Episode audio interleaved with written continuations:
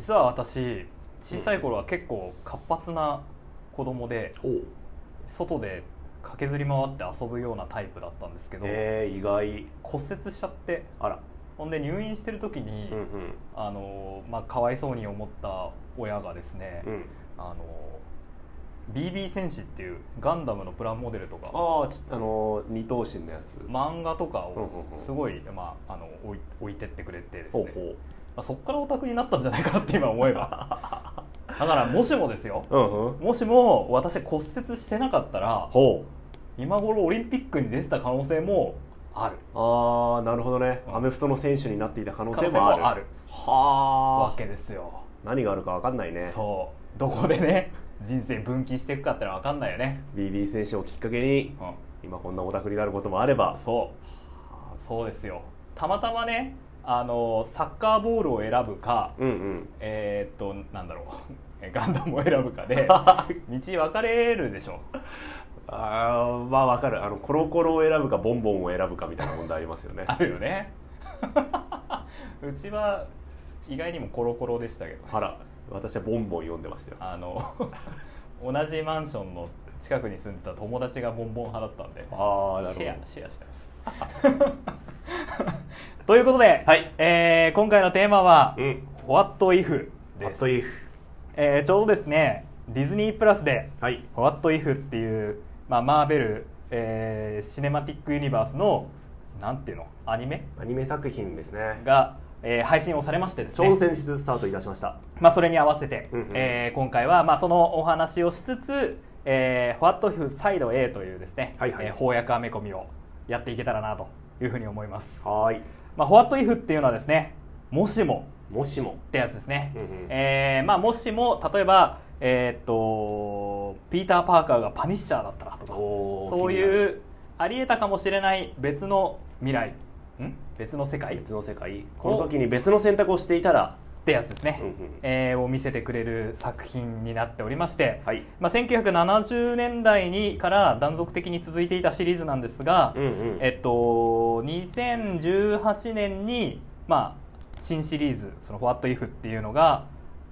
えーっとアメリカで発行されて、はいはいえ今回は、えー、What If サイド A とさ、えーっとまだ発売されてないんですけど、えーサイド B っていうので、えーまあ、翻訳されてえーその新しい2018年のシリーズを、まあ、半分ずつ A と B に収録して、うんうんうんえープラスアルファその昔からやってた「えー、とフォワット・イフ」のシリーズの中でもえっ、となんだっけな歴史的に意義のあるものや傑作選みたいな感じだね評価の高い名作を中心に、えー過去シリーズからも収録してるってことですね日本独自で編集しあたそうですねアメコミってい日う感じになる本んです独かね自編集のやつですね、うんうんうんまああのー本当になので、えー、と書かれた時期がまあバラバラそうですねすごく古い作品もあれば、まあ、まさにその2018年に掲載された作品も含まれているというわけで、えー、となかなかこれはこれでいろんな読み味というか読み応えがあって面白かったですねいいんじゃないかなと思いますんで、うんうんぜひぜひって感じですねもしもシリーズってことですよね、これ要するにももししももシリーズこんなことがあればそうですねっていさあのドリフドリフ大爆笑で さ昔あの「もしもシリーズ」っていうコントありましたよねあったっけどんなのがあったもしも威勢のいい銭湯があったらみたいなあったあったねあのお風呂場の、まあ、店員さんというか人たちがすごくこう元気がいいあーところで、まあ、ちょっと怒りや長介がひどい目に遭はういやつとはいかはいはいあるいはなんだろうなえっ、と祈祷師風のマッサージ屋がいたらみたいな マッサージ師さんがちょっとこう祈祷をするとはかいはいはいはさいそういうコントがあったりとか、あまあ、そういうのができるのって、うんやっぱりこうそのそのテレビを見ていた人たちがみんなこう銭湯ってこういうもんだとか、マッサージってこういうもんだとかラーメン屋ってこんなもん屋台のラーメン屋だってこんなもんだっていうそのあるあるがみんなで共有できてたからもしもこんなーあーまあそうで銭す湯ねがあったらっていうのが、まあ、ギャグとして成り立ったと思うんですよ、はいはいはい今もしもこんな銭湯があったらってやっても、うん多分全然ピンとこないと思う んですよ銭し銭湯が行かねえわかんしないからね知らんしってなるじゃあんだからそういう意味ではこの「WhatIf」がはいこはうい長年にわたってずーっと伝統的にアメコミの世界で続けられたのも、うんやっぱそのヒーローの持つ強度というかさーなるほどねみんながある程度スパイダーマンってこんなもんだっていうのを共有してるからからこそ成り立つジなるほャどンルなのかなジャンルなのかなってちょっと思いましたね。なるほどなるほどあのーえっとあごめんど解説書かなんかどっかに書いてあったんだけど、うんうんこの「ファットイフシリーズ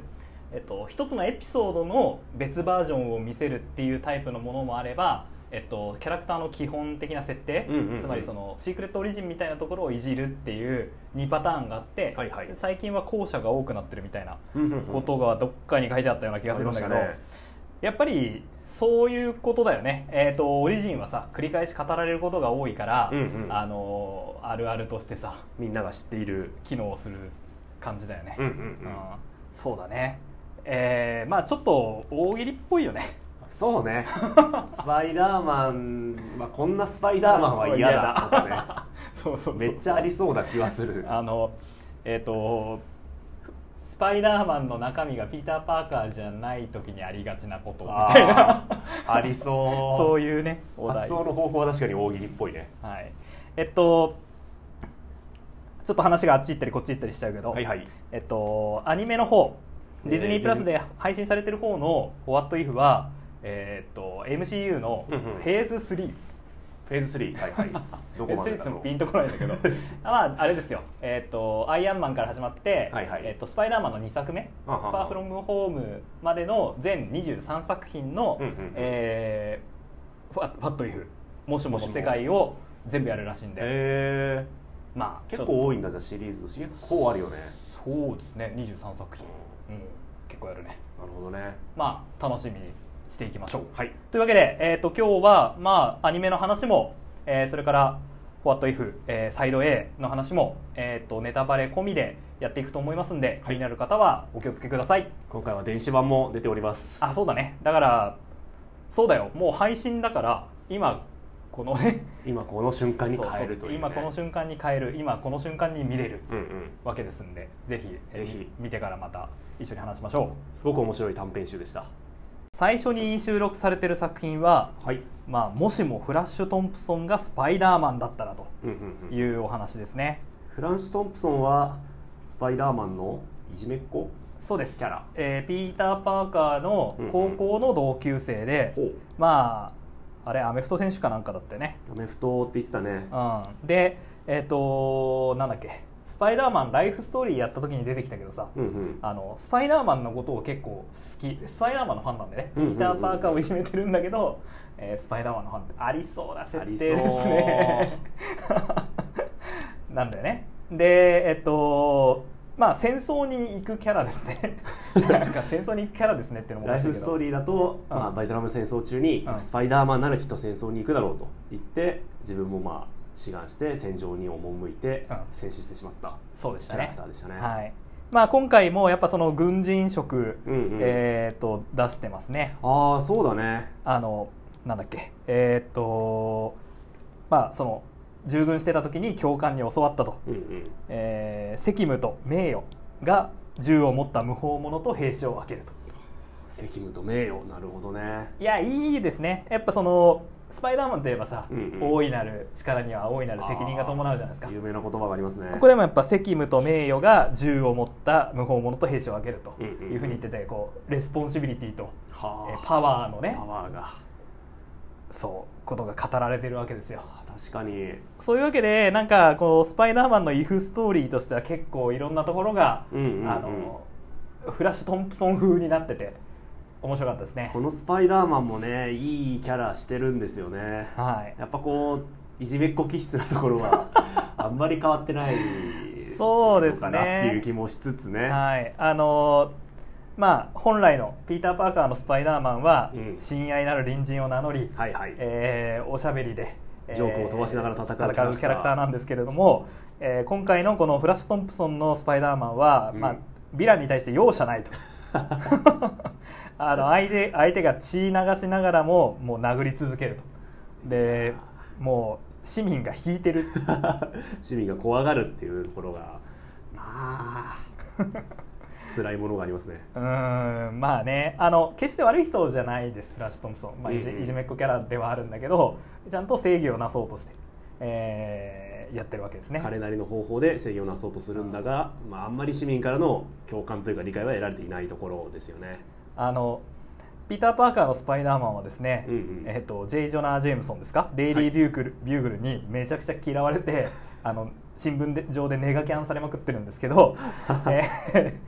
ー逆に、えーっとこの世界では、えーっとデイリー・ビューグルはめちゃくちゃフラッシュの、えースパイダーマンを褒める記事を書くと、この辺もこううまく反転してて面白いですよねそうですねなスかなかパイダーマンがその、まあ、とにかく結果を出すことを重視するんですよね、うんうんうんこのフラッシュスパイダーマンは、うんうんうんうんなんでまあそういったところが結構その新聞の求める姿でもあったというところなんですかね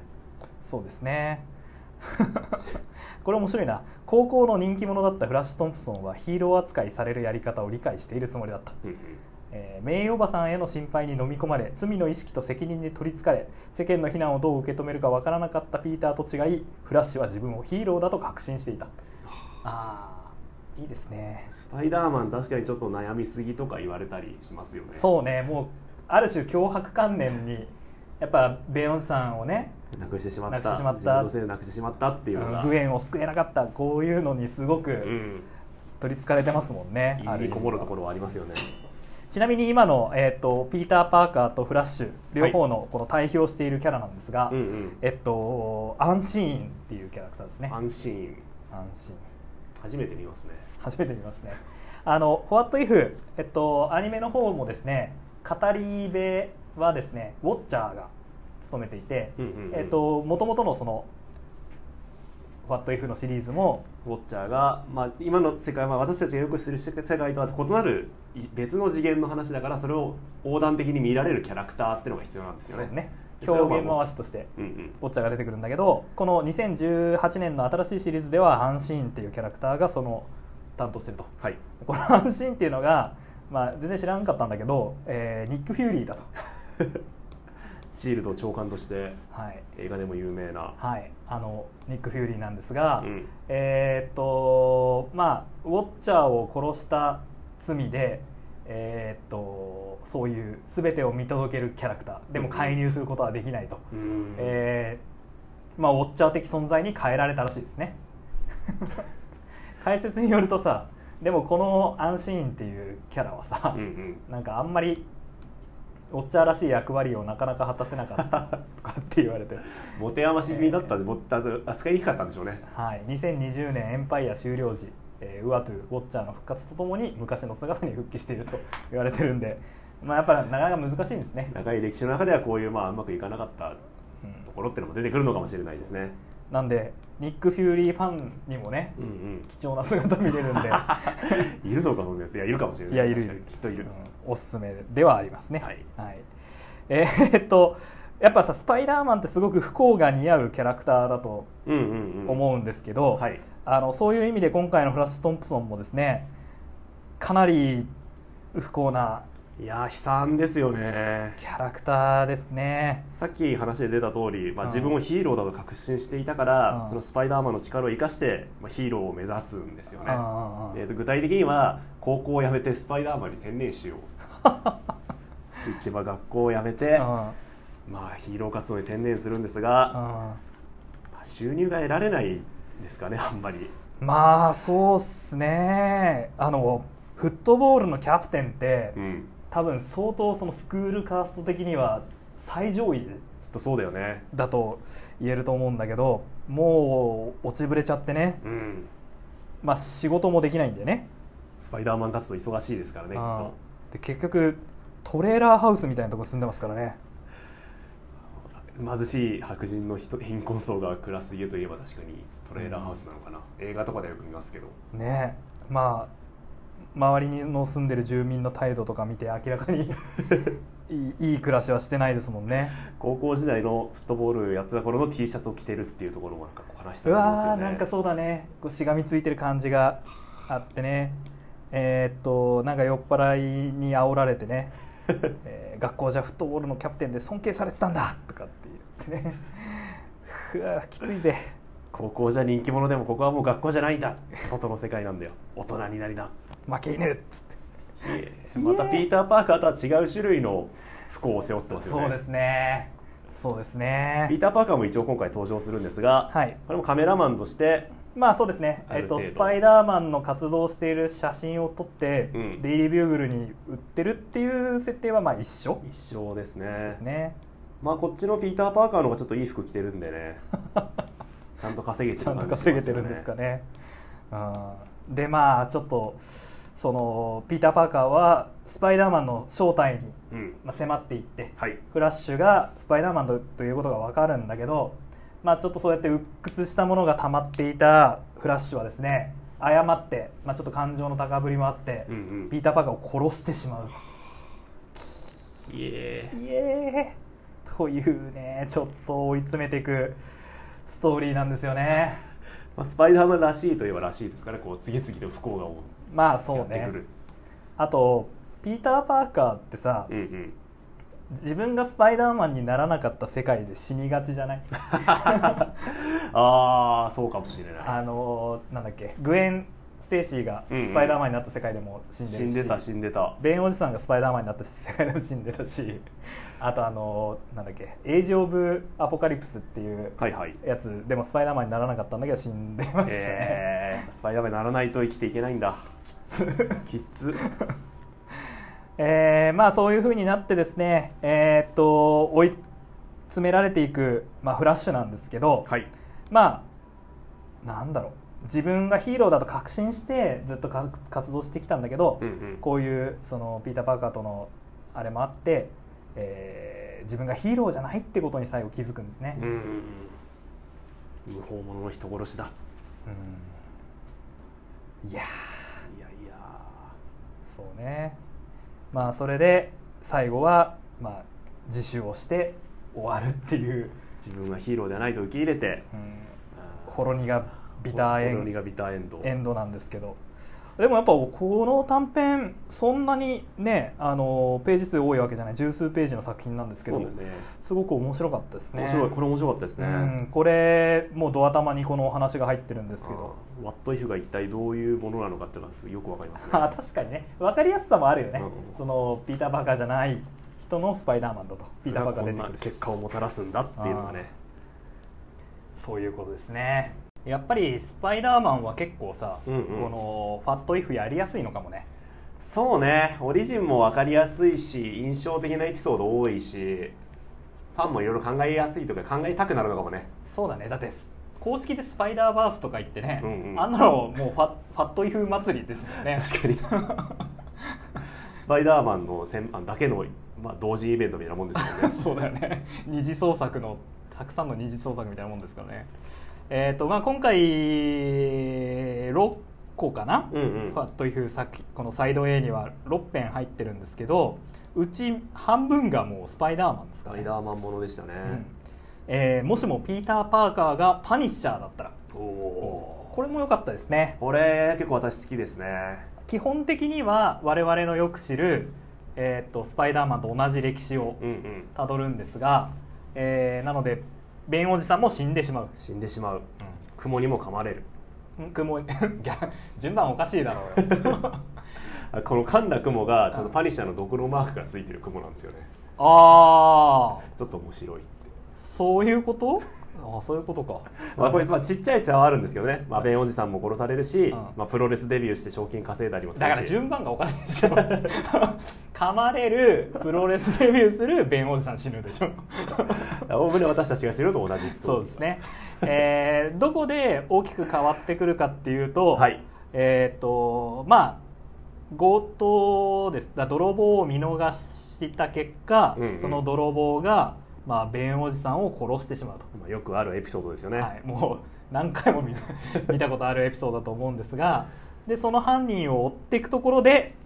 えーちょっと違いがちょっと違いが出てくる、はいまあ犯人の銃を奪い、まあ、危ないので奪い取るんですがその銃を使って犯人を撃つっていうっていうシーンが挟まりますねこれなんかありますよねこういうこういうや つだから全く同じストーリーを、うんあの別の出版社のやつで読みましたよね バットマン・フーラフズに出てきた、うんあのーグリムナイトですよね、容赦なく銃器を使うバットマンういんましたねい ましたね両親を殺した強盗の落とした銃を拾ったことがきっか けにでその銃使って、えージョーチルを殺したことで、えー銃火器を使うことを厭わないバットマンが誕生しましたっていうダークマルチバースのお話がありましたけど、今回それと全く同じですねまあ、ダークマルチバースも、うんうんファットイフみたいなもんですからね確かにあれもそうだよね、うんまあ じ同人設定といえば同人設定に近いかもしれないそうねもうでも何が同人ねとかそういうことはない確かに先ではないってことですねあんまり差はないということですねあ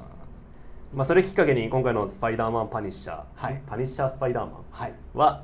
えーまあ、容赦なく銃を使うはいスパイダーマンになり始めるわけですね、はいえーしばらくはペンおじさんを殺した男から奪った銃を使うこともなく、うんうん敵を捕まえるか追いやることはできていた、あまあ、スパイダーマンデビューしてからの話なんですけど、はいはいはいまあ、しばらくはって言ってるってことはまあおそらくその拾った銃を使ってたんでしょうね、ーまあそうですね、えー次々と悪役を殺していきます、うんえーシニスター6もねうん久々登場出てきましたねシニスター6ああちゃんとしたシニスター6ですね ね、シニスター6、まあ、スパイダーマンに出てくるあんま二流の悪役たちいや違う違うそれはあのなんだっけスーペリア・フォーズ・オブ・スパイダーマンのあなるほどあれだよねこれほらメンバー違うからあそっかそっうんか、あのちゃんとドクター・オクトパスうん、うんが結成したあの初代というか初代ちゃんとしたヴィランチちゃーんムとしたヴィランチーム悪役連合、あのシニスター6は5人しかいなかった からねえーシニスター6、えー全員射殺しておりま すはあやばやばいやすごいなすごいね、うーんあのちょっと話取れるけど、はいはいえっと、この「ファット・イフ」まあスパイダーマンが半分出てるっていう言ったけど、うんうんあのバルチャー倒されがちだよねは あ羽の生え羽の生たえた悪人バルチャバールチャー結構ひどい目に遭ってます よねねなんでだろ扱いやすいうのか扱いなやすいのかな というわけでね、えー、シリーズター6皆殺しあら、えー一コマで説明されるとどうやらキングピンも殺していたらしいですねおおー、有名どころは大体射殺してますねいやすごいですねで、まあ、ただそのキングピンを殺したことでですね、はいギャングの勢力争い、うんうんまあ、ニューヨークですよねニューヨークのギャングの勢力争いがすごいことになっちゃって一般市民も巻き込まれてるなんてこともね銃撃がニューヨーク怖え怖えニューヨークえーというようなことになったわけですね、キングピンがいたらまあ強いんでキングピンが統一裏裏社会をね、はいはいはい統一してたかもしれないけど今回はキングピン殺しちゃったんで街の治安が逆に悪化するといやーこれもスパイダーマンの責任なのかっていうのもまあありますよねあーまあ、どこまで人は責任を負うべきなのかっていうのはあるよねそうですねえーっとあとですね、はいまあスパイダーマンといえばライバルグリーンゴブリンで、うんうんうんえーグリーンゴブリングエン・ステーシはいー橋橋これが揃ったらもうね3点セッ トもう皆さんご存知のあのグエン・ステーシーの死ですよ グエンジに3点セットですねグエンジーさんたちもうグエン・ステーシーと橋を同じ駒に移さないでくれっていつも 思うこっちは思ってるわけですからえー今回もそれ出てきましたね、はいうんさあ今回の「IF」の世界ではどうなるかと言いますと、とこなんだけどなんと、えーグリーン・ゴブリンを殺し射殺し射殺ししかもあの銃を撃っても、うんうんそのなんかグリーンゴブリンのスーツはなんか弾避けができるようになってるんだけど、うんうん正確に同じ場所を2回撃つと倒せるっていう 弱点があるそうでゴルゴ13とかでありそうな話ですよねピーターってすごいんだね銃の腕あるんだね確かにな狙ったとこよく当てられますよねやっぱメガネのオタクは 狙いがすごいっていう のび太くんとドかラえねもん的あれなんですかねありますしねこうよくクモの巣とか打ってるから射的得意なのかもしれないああーなるほどねでも相当すごいよねですね いやすごいすげえと思いますよ、で、えーなんとグエン助けられるっていなんとうよかったじゃん、パニッシャーになったおかげで、まあ、グエンの死も逃れることができたと、でまあそこでですね、えー危うくグエンを失うとこだったとうんうんだから自分は愛する女性を幸せにする力と責任があったおーいいじゃんいいじゃん力と責任がそういうふうにねということで復讐よりも愛を選ぶとうんうん言って、えースパイダーマンを引退するんですねコスチュームを破き、まあ、ゴミに箱に捨てるというこれもなんか見たことあるシーンというかなんか有名なシーンなんですよねあそうなんだなんかあのオマージュなのかなゴミ箱に、まあゴミ箱にコスチュームを捨てるっていうシーンがあり、はいはいはいはいめでたしいやーめでたしとそうですねなるほどつまりやっぱススパイダーマンピーター・パーカーがスパイダーマン続ける理由は、うんうんやっぱグエンを殺してしまったからああだからやめられないんですねその食材ってのもやっぱ大きい理由だったん大できいす理由のか一つねなんですかねっていう感じでもしものストーリーにすることでね、うんうん本来のキャラクターの魅力を掘り下げるみたいな部部分もやっぱ面白いですねファットイフちょっと客観的に見られるというかねうんそうだね別の状況を見ることでこう比較して考えることがより掘り下げることができますよできねますね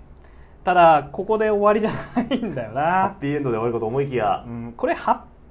ピーエンド割とハッピーエンドだよ割ねとハッピーなんじゃないかな、うん、たださっきも言ったようにキングピンがいなかったことで、はいあのニューヨーク街中で市民を巻き込んだギャング同士の銃撃戦が行われるっていうひでえ話最だ悪の治安になってるんで、えーそのことでセントラルパークで、はい、えー偶然居合わせたうん、一家が銃撃を受けて、なんとえーフランク・キャッスルの家族が死んでしまうっていう事件がねどっかで聞いたことのある名前ですがで、えーまあ、フランク・キャッスルゴミ箱からパニッシャーパニッシャースパイダーマンのコスチュームを見つけて、すえーそれを着るところで終わるってやつですねパニッシャーが、まあ、活動を開始するっていうところで終わっていく感じですかねですねこの世界ではパニッシャーの誕生の遠因が、まあ、スパイダーマンだったわけですうね、んあの作品中でスパイダーマンっていう名前は使われないんですねああそうかあの新聞もパニッシャーって確かに呼んでますよね、スパイダーマンとは呼ばれてないね、はいああ気づかなかったなのでまあこの後はフランク・キャッスルのパニッシャーがうんパニッシャー続けるんでしょうん、うん、うっていう終わりねこれいいね、これいいようね、ん、ディズニープラスで配信が始まった「What If」第1話は、えーキャプテンアメリカはい」をテーマにしてましたね、はいえーキャプテンアメリカをの超人結成がスティーブ・ロジャースじゃなくて、えーペギー・カーター、はいはいえー、とスティーブの、まあ、パートナーだった女性が、その超人結成を打っていたら一体どうなっていたのかっていう if ストーリーでしたね、はいああれの え面白かったね面白かったねあのぜひ余裕があれば、うん見る前にあの「キャプテンアメリカファーストアベンジャー」を見といた方がああそうだね映画版をね多分その方が面白かったんだと思う映画版に見せたシーンとかもねたくさん出てくるんで映画一度見ておくとあこれあれじゃん、っていう楽しさがね、うんあるかもしれないあでるすとね思いますねあのキャプテンアメリカの方だと、うんなよなよだったスティーはブ・いロはいジャーズがね、えー、超新結成打たれてこうお起き上がった瞬間めちゃくちゃムキムキにあなっあうてんうんうるんやつがあったと思うんですけど今回ねペギー・カーターねまあムキムキほらやっぱちょっとねいろいろ表現が難しいと思うんだけど、うんうんあめっちゃでかくなってましたね、そうペギー・カーター確かにペギー・カーターはスティーブよりも多少体格いいぐらいのうん、 話描かれ方映画だったからそれを超人結成打てば当然もっとすごい体になるっていう演出であれ良かったですねなかなか一部の性癖に刺さりそう なすごい感じ面白かったですねね面白かった20 30分ぐらいか40分ぐらいあるでしょ40うんまあ、その全然もっと長く感じるというかね、盛りだくさんの内容であれもおすすめでしたそうねもともとの映画版もなんか頭の中に下敷きとしてあるから、うんうんまあなんかい一本ね主役変えてお同じ話みたいよう な感じみたいなのありまし確たかねに満喫できます満足度高めの映画でしたはいねあのー元の映画よりも、はい、トニー・スタークの、えーお父さんハワード・スタークが活躍するし確かにあと超人結成打たれなかったとはいええースティーブ・ロジャースも活躍大活躍でねめっちゃいい役してましたねしてましたねあいい役でしたね、うんうんぜひあの見てもらいたいなとおすすめの一お本になっすてすおめりでますすねやっぱキャプテンアメリカってこう歴史長いというかさ、はいはいアメリカの歴史とともにこう歩んできたヒーローなところあるから、はいはいやっぱイフストーリーも作りやすいところあるかもしれないですよね、ああそうかもしれないまあ、その時代時代のアメリカの価値観というかさはいはいはいはい例えば戦時中であればそのなんだ、えーまあ、日本人を相手に戦うこともあったかもしれないしあーもちろんナチナチス相手に戦っていた時代も長かったわけでうんうんうんそれはまあ1940年代的な価値観の時代もあればあるいは50年代60年代、はいはいあるいはもっと現代になってはいのアメリカの価値観を体現する存在じゃないですか、そうですねだからそういう価値観に対してまあそのアメリカの示す価値観に対してこうどう捉え直すかっていう意味で「if」を作りやすいのかなとも思うしあ今回収録されてるこの「キャプテンアメリカ」のお話ーはいはいもしもキャプテンアメリカが現代になるまで復活しなければあっていう話も、まあ、ある種政治的な話でもあるしー、そうですねかなり政治的な話でしたねうんまあ、とはいえ時代を超えてやっぱ楽しめるうん、あこれ魅力この、もねこれは、えっといわゆるその80年代に書かれたうんうん古い「ファットイフうんうんうんのシリーズなんですけど、あそうですねすごい面白かったですねこの場合の現代になるまで復活しなければの現代は1980年代だったねはいえーこの時にまあ復活しなければどうなっていったのかあのえっと多分今ちょっと設定変わってると思うんだけど、うんうんこの1980年代が現代だった頃は、 えっと1960年代に目を覚ますっていうエピソードがのがせそういう設定だったんだね、うんうんうんうん一回冷凍さ、えっと第二次ん第二次大戦の最後の方で、まあ、冷凍されてしまってあそうね終戦前に冷凍されてしまって、えー60年代に復活するっていうオリジンだったんだね、うんうんうんうん で今回はそれがもしも60年代じゃなくて80年代に目覚めたらどうなるかっていうどうなるかっていうストーリーで ねややこしいややこしいややこしいんですよねまあでもあんまり気にせずあのキャプテンアメリカが遅れてきたらっていうぐらいの気持ちそでうねねはい見てもらえれば全然大丈夫かなとうんうんうんあ分かりやすいところで言うと、はいキャプテンアメリカがいなかったせいで、まあ、アベンジャーズがアベンジャーズが、えっと、本当だったら、じえージャイアントマン、うんうんまあ、アントマンですよね、えーソウアイアンマンワスプでキャプテンアメリカっていうこう5人でスタートする、はいはいはいところだったんだけどキャプテンアメリカがいなかったことで、えーまあ、アントマンワスプソウアイアンマンの4人でやるうんうんとうんややっったぱんだけど、そのまんまアベンジャーズは解散するん ですね。キャプテンアメリカの重要性がねよくわかりますねあ中心のないアベンジャーズは静かに解散したっ ていういいいいよね必要があれば連絡を取ればい いからねっていうドライまあ、確かにね一緒のビルでね暮らしてる意味はないわけですからねちょっと面白いクールだな やっぱ大事なんだね司令塔っていうかさそうだねみんなが、まあ、応援したくなるようなリーダーというか中心になるような人がやっぱ必要なんですねうんでまあえっ、とアベンジャーズ、えー解散してしまってですね、はいえーまあ、ヒーローもいない世の中の中で、まあ、キャプテンアメリカが必要だとうんうんいうことでキャプテンアメリカとバッキーが復活するんですねこれややこしいんですが、えっと、冷凍氷好きになったキャプテンアメリカとはまた別のキャプテンアメリカが 復活させるんですよいねやーそうなんですよお俺最初そのことを分かってなかったんああなるほどあていうかまあそういうふうに読ませようとしてるんじゃないかなと思うんだけど、だからキャプテンアメリカとバッキーが復活するんだけどこのキャプテンアメリカがすとにかく右寄りですごいんですよ最右翼のねいやーあの最初はですねえっ、とまあ強盗かな泥棒か、をと捕まえたりしてああキャップ復活したんだっキャッてプ復活だ思ってたし、うんまあ、そうやっていわゆるヴィランたちとね戦ってってこう世間の人たちからヒーローだと受け入れられていく過程とかが描かれてあキャップだなって思ってたんだけど なんかテレビのインタビューであの、まあ、アメリカの理想うんうん愛国心が崩壊してないかと、おお学生やマイノリティたちがアメリカを破壊しようとしているが自由のひいてはアメリカの敵を利すること利するだけのことと分かっているのかとかって言い始めてあれってーちょっとやばい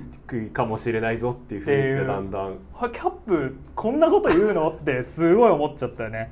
抗議運動の目的が善良なものであろうが正義の側にいる者の仕事を邪魔するだけだろだからまあ弱い立場にいる人たちが声を上げることに対して疑問を呈するんだう愛国心がないとそういうやつら はやこれ多分今でも言ってる人は多分いるだろう しああまあねうんいキャるプテンアメリカがこれこういうことを言うキャプテンアメリカなのかっていう驚きがありますよねだから俺最初読んでた時こうめちゃくちゃなんかドキッとしちゃって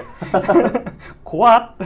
やばすぎって思ったんだけどいやまあそれはそれとして民衆の支持をめちゃくちゃ集めていくっていう怖さーもこありれますもよねね闇深いですよね闇深いですね、うんあーでまあ、あのーその後ですねえーっと原子力潜水艦がはい任務中に氷漬けになってる男を発見すると、うんうんこれが本物のキャプテンアメリカだった我らがよく知るキャプテンアメリカだったと、ね、じゃあこの最初に目覚めさせられたキャプテンアメリカは誰なのっていうとあのーファットイフだから出てきたポットでのキャラクターじゃなくてですねあねこれびっくりしましたねちゃんとマーベル・ユニバースに存在するキャラクターですね。えーっとまあ1950年代に活躍していた、うんうんえーキャプテンアメリカの偽物っていうキャラクターですね。これね。い1950年代なので、まあ、当時のアメリカの価値観を当然体現するので、うんえー敵はコミュニストのものですよねそうですね。赤ですね赤ですね。えーっとまあつまり当時はほん当時の正義はやっぱり共産体制が悪だったわけでね、うんうん当時の考えでねだから1950年当時は、えっと、本当にキャプテンアメリカがあの共産主義の人たちと戦ってたんだよ、うんうんうんうんなんだけど時代が経ったって、えー共産主義者をああの悪人として描くことは もうちょっと時代にそぐわなく、そうだね多分アメこ1950年代でその赤狩りとかの時期だから、そのアメリカ国内のこ共産主義支持者と思われる人間を打ち倒していたわけですよねうんあやば、結構ややばいですよね、そんなやそんな過去を持ってるやつをヒーローにしとくわけにはいかないっていうような判断があったんだろう、うんうんだからあの時1950年代に活躍してたキャップは別人ですよっていう 設定を、まあ、後に作ったわけですね。その50年代のギャップがまあ蘇っていたというねそうですねまあ今回これこのお話が書かれたのは1980年代だけど、うんうんその設定をねまあほほじくり返してというかうん再利用したわけですね、これ面白いよ面白いんですよ、ね、これ面白いえーまあ、本物のというか、えー、と我らがよく知るキャプテンアメリカが復活している一方その頃この50年代に活躍した2000キャップはえー選挙運動のねうん協力をしましてどんどんどんどんその なんつうんだ、えー政治的な方向に力をなんつうんだ民衆の支持を集め、えーアメリカをどんどんなんつうんだまあファファシズム的な,、ね、ファシズム的な国家に国家に変えていくわけですねすごいよね公民権運動と軍縮活動によって共産主義者を支援しているこの国がだから、まあ、選挙を通じてこの国を変えようっていう方向らしいんですがやばいよね過激過激派黒人どもを逮捕しろとか言ってやばすぎだ よねでまああの原子力潜水艦が見つけた本物のキャプテンアメリカが、はい今のこの、えー、右傾化したうんアメリカの現状を知ってですね、えーこれはまずいとなんかあのこ黒人はですねなんか隔離された月頭みたいなところにに塀で囲われたところで無理やり住まわされているでもう貧困と絶望が広がる隔離された土地でね、えー にいるわけですねそして、えーそこで、まあ、反政府うんかつ活動をしているのが、えーっとニック・フューリーニック・フューリーそして、えーっとその副官はスパイダーマンスパイダーマンでいますねそれから、えースナップ・ウィルソン、まあ、サム・ウィルソンですね、うんうんあのファルコンですねファルコンはいというメンバーがいてそこに本物のキャプテンアメリカが入ってきて、えー偽キャップひいてはその右傾化したうん自由を失っていったアメリカを救おう救おうとというお話です、いやーアメリカ的ですよねいやこれすげえ現代的だなって思いましたあねーいやーめちゃくちゃ現代的ですよねえ今でも通用するっていうかより刺さるようなところありますねう、んう普ん遍的な面白さなんですかねこの偽キャップが作った、まあ、政党をねうん作ってるんですけど、名前がえアメリカファースト党っていうんですよね なんかやだな僕もなんかどっかで聞いたことがあるような話だしねあんまり具体的な話しない方がいいんじゃないすごいよね、うんすごいよねセンチネル・オブ・リバティ自由の守護者自由の監視者そんな感じ、そうですね、やばまあ、最後はキャップのね、うんあの大演説によって本当のアメリカン・ウェイっていうものをみんなが思い出して、うんえーっとキャップキャップってキャップキャップってなるんだけど、うんうん待てこの衣装を着た指導者を崇めても同じ結果になるだけだでいいよねあーまあキャップっぽいところなんですあかーねやっぱ本物のギャップはちげえやっちげえてなやる個人崇拝やっぱ否定するんですね あーそうだよねでみんな最後なんだこれアメリカの、えー応援歌愛国歌 アメリカを称える歌を歌って終わるっていうまあ今見返すとやっぱこれはこの時代の正義をまた一つ描いてるんですかねそうだねやっぱアメコミっていいねこう 歴史が長いっていうこととその正義を描くっていうことをずっとやってるわけだからやっぱこうやってありがたいですねよかったこの「ファットイフさ」あの古い「ファットイフも収録してくれてうんうんこれ新しい方の「ファットイフだけでさサイド A サイド B に分けないでさ、はいはいはい、出はい、してたらこれこれには出会えなかったもんねそうだねいいですねやっぱ傑作選だけありますね傑作選やっぱ傑うん歴史に残る作品だけありますよねあーこれとっても面白いんでぜひぜひって感じですね、うんうんはいというわけで「What If サイド A」でしたあの今回ね我々が喋ったやつ以外にもいくつかお話入ってまして、入っておりますね例えば X メンがサイバーパンクだったらこれもまたなんというかこれも独特の作品でしたねそうですね X メンをまあ電脳世界と荒廃した未来って いうサイバーパンクなんつうんだろうなこれ多分そういうことをやろうとしてるんだと思うんだけど、うんどこかで見たことのある映画だったり漫画だったりの要素をそうねオマージュというかね、入れててそれはそれで面白さですよねそうねそこにそうね X 面を当てはめていくっていう感じかな、あの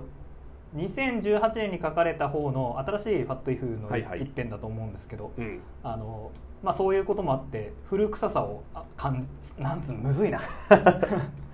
古い近未来感だよねそうねうんあのうんそう80年代90年代で相当するサイバーパンクっていう感じで、感じねそうだよねだってちょっとマトリックス的世界観とかだったりする2000年代だもんねそうだね「やっマトリックス」とかあとやっはまあ広角機動隊とかねぱアキラとか「ねアキラ」とかそういうイメージで描かれてますよね、はい、とか、えーでもやっぱそうやって設定を置き換えても、うんそのミュータントとかっていうなんつうせ、えー設定というか存在はうまく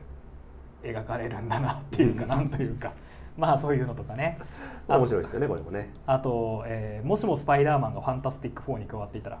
これは古い方の「What If」でですすかねねこうめちゃくちゃなんつうんだ情報量がす ごい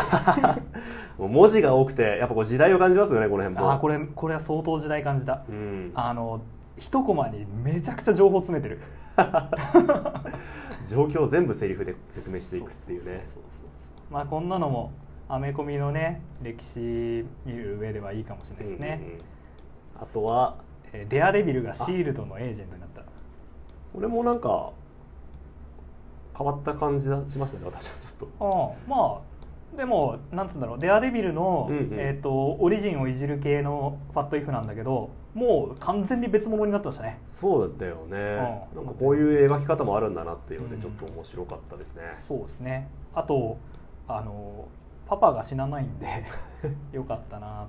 ってデアデリパパ殺されてっていうのやっぱあるもんね、あるもんねそれからあのおまけでですねはいもしもゴーストライダーがジョニー・ブレイズから分離されていたらっていうこれ私めっちゃ面白かったですね全然意味が分かんなくてよかったですいやこれ最高でしたねああの、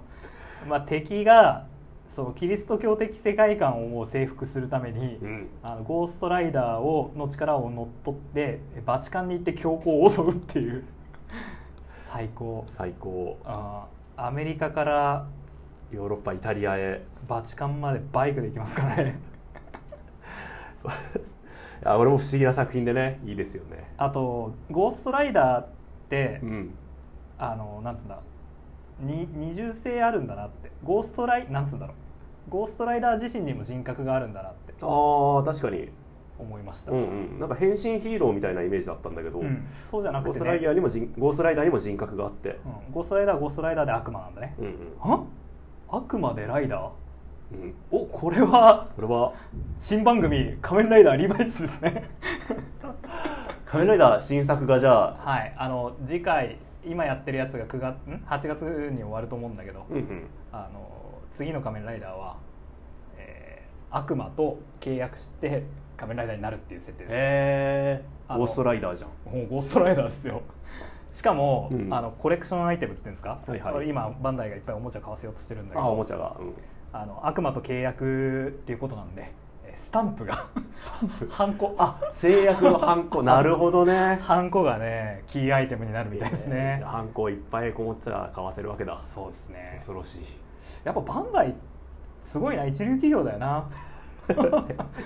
ええいや俺俺が考えても、うんその悪魔と契約するライダーぐらいだったらギリいけると思うんだよああうんうんなるほどねでじゃあアイテム何にしようかってハンコだなって契約だからってこれはすごいよ確かにあーすげえなやっぱねこの遮奪さっていうかやっぱ大人が使うものをおもちゃにしてあげるっていうのも子供喜ぶのかあーなって言うよねハンコとかハンねコとかねハンコレスとかよく言うけどあえてのハンコってそうね時代はハンコレスとか言ってるけどもうもう逆行して、面白いうん、まあ、そのだけでキリスト教と キリスト教を守るためにゴーストライダーと戦う的な話ですかねそうですねまあこういう、まあ、いろんな幅のある作品が読めるという意味では面白いですし、面白いあのーまあ、長めに喋った「スパイダーマン」の「ファット・イフ」2作は本当に良かったし、んうん俺やっぱこの何より「キャプテンアメリカ」だね。 80年代に復活したらうんこれは面白かったねこれは面白いねあのちょうどアニメの方の「ファット・イフ」もうんうん最初のお話は、えーキャプテンアメリカなんで、はいはいはいもう今電子で今でして買って読んで見てくださいぜひねうんそして感想は、えーどこに送ればいいんで したっけ感想はですねうんツイッターハッシュタグはい翻訳雨あられをつけてツイートしていただくか、はいえーメールをお待ちしております、はいメールアドレスはアメコミアメあられアットマーク Gmail.com アメコミアメあられアットマーク Gmail.com アメコミのコミは COMI ですはい、詳しいことは番組の詳細欄に記載しておりますはい感想を語ってほしいアメコミのリクエストはいその他お待ちしておりますそうですねまあもう普通オタうんうんぜひくださいって感じですね、お待ちしておりますはい、もう別に何でもいいですよあの人生相談みたいなのでも、うん ああそうねまあ最近あった面白いこととかねそうねそれを我々がどうそれに対してリアクションを取るかっていうのはちょっと難し いどうしようすごいドロドロしたなんか不倫関係の恋愛相談みたいなの来たら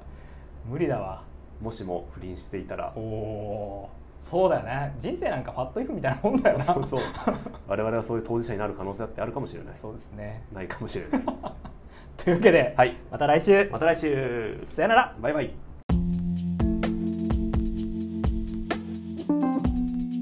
アニメの方の「ファットイフまあまだこの時点では1話しか見てないから、んうん続き楽しみですね楽しみですねどんなのあると思いますあーまあロキかなロキえーロキが両親にもしもロキが両親に愛されていたらどうなんのまあ素直なロキに育つよねきっとあー素直なロキに育って、まあ、悪いこともそんなにしないだろう からあのアベンジャーズ結成できないんじゃない かなそれあれだねドラマのロキでも言われてたよね他者を発奮させるさせるとだからどっかのタイミングで地球は滅びることになるわけねあー逆にね逆にうわー辛いね兄弟仲は良くなるだろうけど結果的にサノスを食い止めることはできなくなるなあ辛でもアベンジャーズ1作目と2作目の問題は起こらないね確かになんかいろんな問題起こらないでスッとてかロキ味方だったら多分すごいことになるよね確かにいろんな問題がススッと解 決スしッますと解ね決するかもしれないねあの私は、うんあのトニー・スタークがほうほうめちゃくちゃ日本かぶれだったらっていう あのアイアンマンから侍ソードが出てくるあーめっちゃ意味わかる明朝体で漢字書いてあるとかそうそうそうそうそうあビームとか打たないあシャキーンっつって アイアンマン侍あパシフィックリブみたいなわけですねそう